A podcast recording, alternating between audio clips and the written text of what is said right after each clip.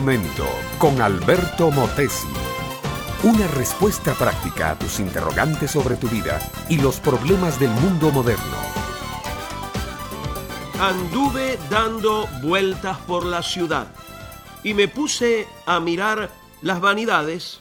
En una joyería céntrica, por ejemplo, ostentaban un brazalete de diamantes. El precio, fabuloso. Al lado del brazalete, un letrerito insinuando para atrapar compradores. Los diamantes son para siempre, decía. Más allá, en la marquesina de un cine teatro, en grandes letras luminosas, el nombre de una estrella. Es una de las más sofisticadas estrellas de Europa. Su vida íntima es un desastre, pero su vida artística todo un éxito. Doy vuelta a la esquina y entro en un negocio de remates. Un sujeto se desgañita ofreciendo relojes y cadenas baratas. Sigo mi camino y paso frente a una peletería.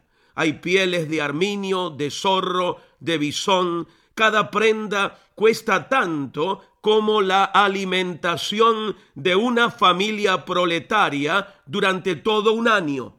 Mujeres muy ricas bajan de su automóvil con chofer y entran para pasar sus manos enjolladas sobre las tersas pieles. Al lado de la peletería, un salón de belleza. Expertas peinadoras y manicuras en número de 20 trabajan sobre otras tantas mujeres. Es un salón de lujo y tiene mucha clientela. Las expertas empleadas lustran uñas, ponen postizos, arreglan pelucas, enrulan cabellos, masajean pieles que ya se sienten flácidas. En la esquina de la plaza hay un mitin político. El orador está prometiendo al pueblo libertad, trabajo y democracia. En la otra esquina, como para hacerle contrapeso a su caterva de vaguedades, un orador religioso. Está anunciando el fin del mundo y promete salvación a todos si se unen a su secta particular.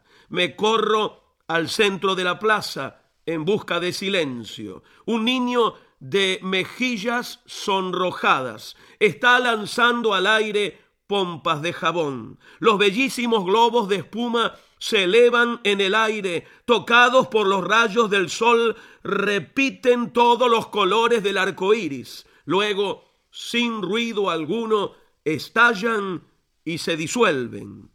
Me siento en un banco, mi amiga, mi amigo, y abro mi Biblia. Busco el libro de Eclesiastés y leo lo siguiente. Vanidad de vanidades, dijo el predicador, todo es vanidad. ¿Qué provecho tiene el hombre de todo su trabajo con que se afana debajo del sol? Son palabras que escribió un rey, un rey viejo, sabio y desencantado de todas las vanidades de la vida un rey que probó los amores, que gozó del oro y del poder, que amontonó gloria y sabiduría, y al fin de sus días, desengañado de todo, escribió con mano trémula, vanidad de vanidades, todo es vanidad.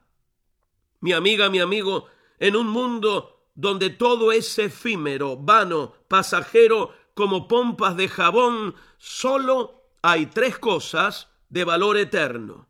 Una es la cruz de Cristo, otra es la palabra de Dios y otra la presencia real de Cristo por el Espíritu Santo en el ser interior nuestro cuando lo recibimos. Recibe a Cristo ahora mismo en tu corazón. Este fue Un Momento con Alberto Motesi. Escúchanos nuevamente por esta misma emisora. Búscame en mi página oficial facebook.com barra Alberto Motesi. Únete a mi red de amigos.